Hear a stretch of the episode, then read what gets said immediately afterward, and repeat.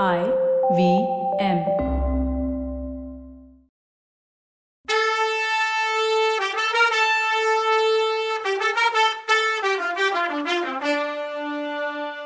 வணக்கங்க. நான் கவிதா பேசுறேன். வெல்கம் டு கதை பாட்காஸ்ட் சிவகாமியின் சபதம். இது எபிசோட் நம்பர் எண்பத்தி ஒன்று இந்த எபிசோடோட டைட்டில் கமலிக்கு தெரிந்த ரகசியம். அவன் இப்பேற்பட்ட மூர்க்கனா இருப்பான்னு நான் நினைக்கல. அயனரே ஒரு செய்தி கேட்டீங்களா? காஞ்சி கோட்டைக்கு வெளியில இவ்வளோ மாசம் சாளுக்கிய சக்கரவர்த்தி தண்டு இறங்கி இருந்தாருல்ல ஒரு தடவையாவது மாமல்லபுரத்துக்கு போய் அவர் பார்க்கலையா? நான் கேட்டதுக்கு உயிருள்ள மனுஷங்க இருக்கும்போது வெறும் கல் பொம்மைங்களை யார் பாக்குறதுன்னு சொன்னாரு. இது மட்டுமா? அஜந்தாவில் அப்படி என்ன பிரமாதமா இருக்கு? வெறும் சுவத்துல வரைஞ்ச ஓவியங்கள் தான் இப்பேற்பட்ட மனுஷர்கிட்ட தான் அஜந்தா வர்ண ரகசியத்தை தெரிஞ்சுக்கிட்டு வர்றதுக்காக நாகநந்தியோட ஓலையோட பரஞ்சோதியை நீங்க அனுப்பி வச்சீங்க. உங்களுக்கு அது ஞாபகம் இருக்கான்னு மகேந்திரர் ஆயனரை பார்த்து கேட்டாரு. ஆயனருக்கு அப்போ வந்த அளவு கடந்த ஆச்சரியத்தை அவரோட முகம் காட்டுச்சு. பல்லவேந்திரா நிஜமாவா? வாதாபி சக்கரவர்த்திக்கா நாகநந்தி ஓலையை கொடுத்து அனுப்புனாரு? இது உங்களுக்கு எப்படின்னு தயங்குனாரு. எப்படி தெரிஞ்சதுன்னு தானே கேக்குறீங்க? ஓலைய நானே படிச்சு பார்த்தேன். ஆனா நாகநந்தி ரசிகர் இந்த மொரட்டு புலிகேசிய மாதிரி இல்ல. அவர் என்ன எழுதியிருந்தார் தெரியுமா? படையோட சீக்கிரம் வந்து பல்லவ நாட்டையும் காஞ்சி சுந்தரியையும் நீ பிடிச்சிக்கோ. சிவகாமியை மட்டும் எனக்கு கொடுத்துருன்னு எழுதியிருந்தார். எப்படி இருக்கு விஷயம்? ஐனரே உங்களோட நெருங்கின நண்பர் நாகநந்தியால இந்த பல்லவ நாட்டுக்கு எப்பேற்பட்ட ஆபத்து வர இருந்துச்சுன்னு தெரியுமான்னு கேட்டார் சக்கரவர்த்தி. ஆனா ஆயனரானா சக்கரவர்த்தி சொன்ன கடைசி வார்த்தையெல்லாம் கவனிச்சதாவே தெரியல. வேற ஏதோ யோசனையில இருந்தவரா தெரிஞ்சாரு. ஆஹா புத்த பிட்சு கொடுத்த ஓல வாதாபி சக்கரவர்த்திக்கா? அப்படின்னா அஜந்தா வர்ண ரகசியம் புலிகேசி மகாராஜாவுக்கு தெரியுமான்னு தனக்கு தானே மெதுவான குரல்ல சொல்லிக்கிட்டாரு. ஆயினர் அஜந்தா வர்ண ரகசியத்துல மனசு விட்டுட்டு இருக்கையில சக்கரவர்த்தி அசோபாலரை பார்த்து என்ன யோகியாரே யோக பயிற்சி எல்லாம் எப்படி இருக்கு? இந்த வாதாபி அரசர் வந்தாலும் வந்தாரு யோகா பண்றதுல மனசு போகவே மாட்டேங்குது. நேரமும் இல்லைன்னு சொல்லி கண்ணால சைகை பண்ணாரு. அசோபாலர் சக்கரவர்த்திய பின்தொடர்ந்து போக ரெண்டு பேரும் வீட்டுக்கு பின்னால அரண்மனை வனத்துல இருந்த யோக மண்டபத்துக்கு போனாங்க. அவங்க போனதும் சிவகாமி கமலிய பார்த்த அக்கா சக்கரவர்த்தி கத்துக்கிட்ட கலையெல்லாம் பத்தாதுன்னு யோக கலை வேற கத்துக்க ஆரம்பிச்சிருக்காரான்னு கேட்டா. அதுக்கு கமலி கண்ணை குறும்பா சிமிட்டுக்கிட்டே ரகசியம் பேசுற குரல்ல யோகமாவது மண்ணாங்கட்டியாவது எல்லாம் சுத்தம் மோசம். அப்புறம் சொல்றேன்னு சொன்னான் கொஞ்ச நேரத்துக்கெல்லாம் மகேந்திர பல்லவர் யோக மண்டபத்திலேருந்து திரும்பி அந்த வீட்டு வழியா வெளியில போனப்போ ஆயனர் போய் குறுக்கிட்டு கும்பிட்டு பல்லவேந்திரா இங்க நாங்க வந்த விஷயம் முடிஞ்சிருச்சுல்ல? இனி மண்டகப்பட்டுக்கு திரும்பலாமான்னு இரக்கமான குரல்ல கேட்டார். மகேந்திரர் புன்னகையோட ஆயனரே சிவகாமியோட அற்புதமான நாட்டியத்துக்கு இன்னும் நான் பரிசு கொடுக்கலையே. கொஞ்சம் பொறுத்துருங்க. திரும்ப நீங்க மண்டகப்பட்டுக்கு போக வேண்டிய அவசியமே இருக்காது. உங்களோட பழைய காட்டு வீட்டுக்கே போகலான்னு சொன்னாரு. ஆயனர் கவலையான குரல்ல பிரபு ஒரு ஒரு இடத்துலயும் ஆரம்பிச்ச வேலை அப்படி அப்படியே நடுவுல நிக்குதே. இந்த துரதிருஷ்டசாலியோட பாக்கியம் அப்படி போல இருக்கு. மண்டகப்பட்டில் ஆரம்பிச்ச திருப்பணியும் அப்படியே நின்றுடுச்சுன்னா அப்படின்னு சொல்லிட்டு வந்தப்போ மகேந்திர பல்லவர் குறுக்கிட்டு மகா சிற்பியாரே மனுஷ வாழ்க்கை அற்பமானது. இதுல நாம ஒரு ஒருத்தரும் ஆரம்பிச்ச வேலைய முடிச்சு கொடுத்துட முடியுதா? நான் தொடங்கின வேலைகளும் எத்தனையோ நடுவுல நின்றுதான் போயிருக்கு. அதனால என்ன? நமக்கு பின்னாடி வர்ற சந்ததிகள் நிறைவேற்றி வைப்பாங்க. அதுக்காக கவலைப்பட வேண்டாம் தவிர நம்ம அரண்மனையில கூடிய சீக்கிரத்துல ஒரு கல்யாணம் நடக்க போகுது. அப்போ உங்க பொண்ணு நாட்டியம் ஆட வேண்டி இருந்தாலும் இருக்கும்னு சொல்லிட்டு மேல நடந்து போனவர் வாசப்படிக்கிட்ட கொஞ்சம் தயங்கி நின்னு ஐனரே உங்க விருப்பத்துக்கு எதிரா இருக்கும்படி கட்டாயப்படுத்த நான் விரும்பல. உங்களுக்கு அவசியம் போகணும்னா கோட்டை வாசல் கதவுகள் திறந்ததும் போயிட்டு வாங்க. தேவை வரும்போது சொல்லி அனுப்புறேன்னு சொல்லிட்டு சீக்கிரம் வாசப்படியை கடந்து போனாரு. சக்கரவர்த்தி போனப்புறம் சிவகாமி திடீர்னு தரையில குப்புறப்படுத்துக்கிட்டு விம்மி விம்மி அழ ஆரம்பிச்சா. கமலி அவளோட தலையை தூக்கி தான் மடி மேல போட்டுக்கிட்டு என் கண்ணே நீ ஏன் அழுகிற? உனக்கு என்ன வேலை ஆகணுமோ சொல்லு. எப்பாடுபட்டாவது உயிரை கொடுத்தாவது நான் செஞ்சு கொடுக்குறேன். நீ கண்ணீர் விட்டா என் மனசு உடஞ்சு போயிடும் போல இருக்குன்னா. சிவகாமி பதில் சொல்லாம விம்மினதும் அசடே நீ எதுக்காக அழுகிறன்னு எனக்கு தெரியும். சக்கரவர்த்தி கல்யாணத்தை பத்தி சொன்னதுக்காகத்தானே. அது எப்படி நடக்கும் சிவகாமி? மாமல்லர் உனக்கு சத்தியம் பண்ணி கொடுத்திருக்கும் போது எப்படி நடக்கும்?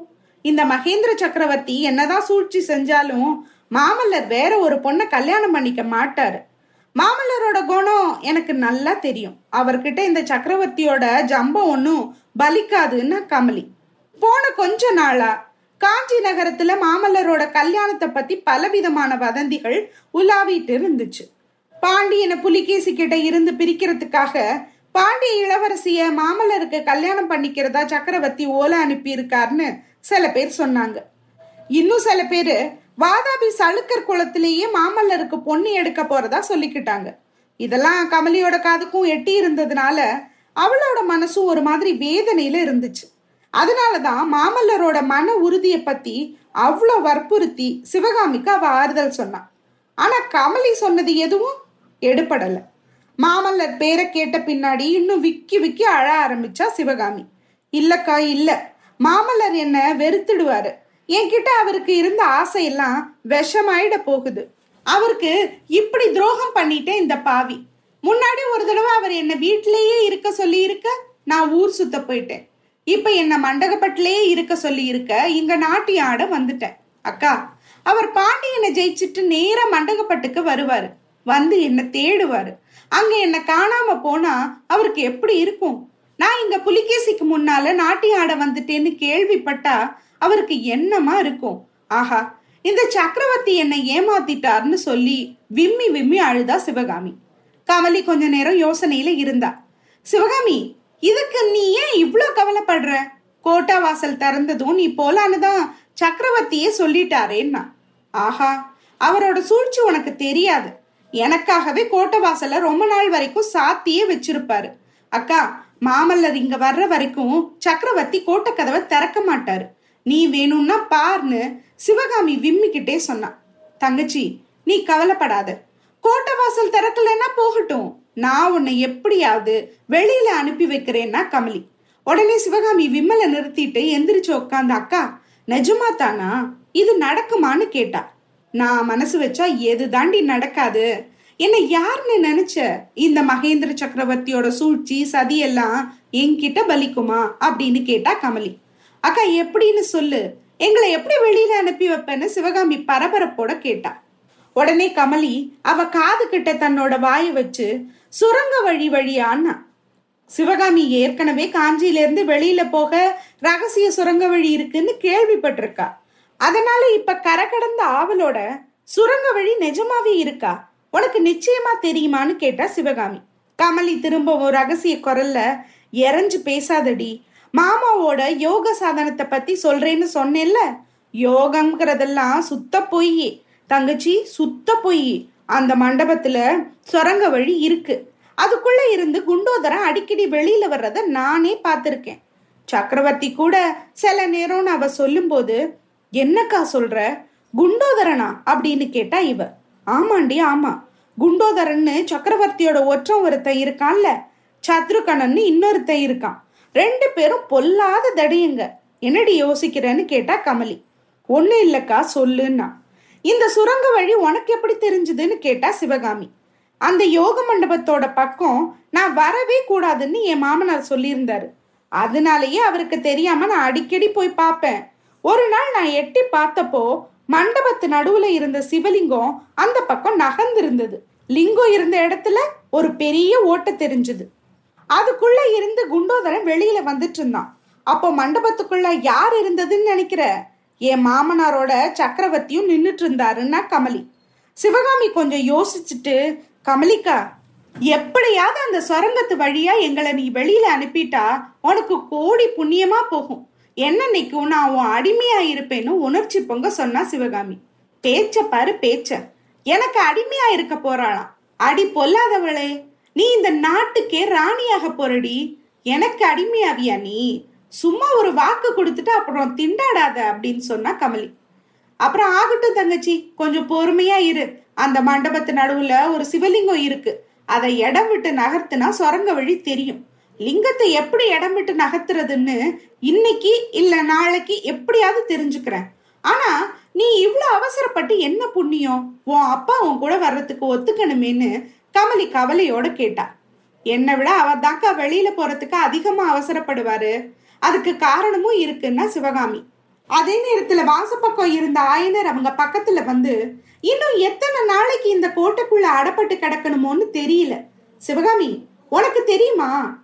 முன்னாடி ஒரு நாள் அந்த பரஞ்சோதிங்கிற புள்ளையாண்டா கிட்ட நாகநந்தி ஓலையை கொடுத்து அனுப்புனாரே. அஜந்தா வர்ண ரகசியத்துக்காக. புலிகேசி மன்னருக்கு தான் அந்த ஓலையை கொடுத்து அனுப்புனாராம். அடாடா. வாதாபி மன்னர் காஞ்சியில இருக்கும்போதே இதை சொல்லி இருந்தா இது தெரிஞ்சிருந்தா அந்த சாளுக்கிய குல சக்கரவர்த்தி கிட்ட கெஞ்சி கூத்தாடி அஜந்தா வர்ண ரகசியத்தை பத்தி கேட்டு தெரிஞ்சிட்டு இருப்பேன்ல அப்படின்னு புலம்புனாரு ஆயனர். புலிகேசி மகாராஜாவுக்கு அந்த ரகசியம் தெரிஞ்சிருக்கும்னு என்ன நிச்சயம்ப்பான்னு சிவகாமி கேட்டா. கட்டாயம் தெரிஞ்சிருக்கணும் சிவகாமி. புலிகேசியோட இளம் வயசுல அவர் அஜந்தா மலை குகையில கொஞ்ச நாள் ஒளிஞ்சிருந்தார்னு கேள்விப்பட்டிருக்கேன்னாரு ஆயனர். அப்போ கமலியும் சிவகாமியும் ஒருத்தரை ஒருத்தர் பார்த்து சிரிச்சுக்கிட்டாங்க. ஆயனர் இதெல்லாம் சொல்ல சொல்ல அவங்களுக்கு சந்தோஷம் அதிகமாயிட்டே இருந்துச்சு. சரி இவங்க இங்க இருந்து தப்பிச்சு போற வழியெல்லாம் யோசிக்கட்டும். நாம காஞ்சிபுரத்து நிலைமை பத்தி யோசிப்போம். வாதாபி சக்கரவர்த்தி கிளம்பி போய் மூணு நாள் ஆகியும் கோட்டை கதவுகள் திறக்கப்படல. இத பத்தி நகரத்துல பல வதந்தி உலாவிட்டு இருந்தது. ஒப்பந்தப்படி வாதாபி படைங்க திரும்பி போகல. திரும்பவும் கோட்டையை நெருங்கி வந்துட்டு கோட்டையை வளைச்சிட்டு இருக்குன்னு சில பேர் சொன்னாங்க. புலிகேசி வெளியில போன அப்புறம் மகேந்திர பல்லவருக்கு ஏதோ ஓலை அனுப்பி இருக்கதாவும் அதுக்கு பதிலை எதிர்பார்த்து காத்துட்டு இருக்கதாவும் சில பேர் சொன்னாங்க. வாதாபி மகாராஜாவுக்கு ரொம்ப வேண்டப்பட்ட யாரோ ஒரு புத்த பிட்சுவ மகேந்திர பல்லவர் சிறையில வச்சிருக்காராம். அவரை உடனே விடுதலை பண்ணி அனுப்பலைன்னா திரும்ப போர் தொடங்குவேன்னு அந்த ஓலையில எழுதியிருக்கதாவும் சிலர் சொன்னாங்க. ஆயனரையும் சிவகாமியும் என் கூட அனுப்பி வைக்கணும். இல்லைன்னா யுத்தத்துக்கு தயாராகணும்னு எழுதியிருந்ததா இன்னொரு வதந்தி வேற உலாவிச்சு. மகேந்திர பல்லவரோட ஆட்சி காலத்துல காஞ்சி நகரத்து மக்கள் முதல் முதலா அவரோட விஷயங்களை பத்தி குறை சொல்ல ஆரம்பிச்சாங்க. புலிகேசிய காஞ்சிக்குள்ள வரவிட்டதே தப்புன்னு சில பேர் சொன்னாங்க. அப்படியே நகருக்குள்ள விட்டாலும் அவனுக்கு என்ன இவ்வளோ பெரிய உபச்சாரம்? சத்ரு அரசன் கிட்ட இவ்வளோ தாழ்ந்து போகலாமான்னு பேசினாங்க. அந்த முரடனுக்கு முன்னால நம்ம கலைச்செல்வி சிவகாமியை ஆட சொல்லி இருக்க வேண்டியதில்லை. சிவகாமியோட நாட்டியத்தை பார்த்துட்டு தான் புலிகேசி தேன் குடிச்ச நரி ஆகிட்டான்னு வேறையும் பேசினாங்க. இந்த மாதிரியான நகரத்து மக்கள் பேச்செல்லாம் கமலி மூலமா வடிகட்டி வந்து ஆயனரோட காதலையும் விழுந்துச்சு. அதுல எல்லாம் ஒரே ஒரு விஷயம்தான் ஆயனர் மனசுல ஆழமா பதிஞ்சிருந்தது. அதாவது வடக்கு கோட்டை வாசலுக்கு கொஞ்ச தூரத்துல வாதாபி படையோட தண்டு இன்னும் இருக்குங்கிறது தான் அது. வாதாபி மன்னர் கிளம்புறதுக்குள்ள இந்த கோட்டையை விட்டு வெளியேறிட்டா எவ்வளோ நல்லா இருக்கும். அவரை எப்படியாவது பார்த்து அஜந்தா ரகசியத்தை பத்தி கேட்டுருவேன்னு அடிக்கடி ஆயனர் சொல்லிக்கிட்டே இருந்தாரு. ஒரு தடவை திடீர்னு எதையோ நினைச்சுக்கிட்டவர் மாதிரி நகரத்துல இருந்து வெளியில போறதுக்கு சொரங்க வழி ஒண்ணு இருக்கணும். அது எங்க இருக்குன்னு தெரிஞ்சா போயிடலான்னு சொன்னாரு. இத கேட்டதும் சிவகாமி கண்ல மின்னல் அடிச்சுது.